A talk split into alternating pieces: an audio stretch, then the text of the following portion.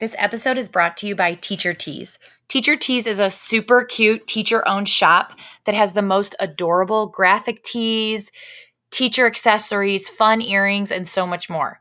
Jessica and I are suckers for a fun education graphic tee and a blazer when we go to work. And I know when I was teaching, if I could have had a t shirt for every day of the week, I would have.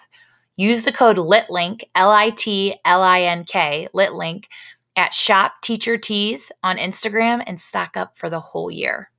Hey everyone, it's Amber, and we're switching it up a little bit on the pod today. Recently, we were guests on the new Get Schooled podcast, and we discussed the amazing inaugural Show Me Science of Reading conference that we went to and took place a few weeks ago.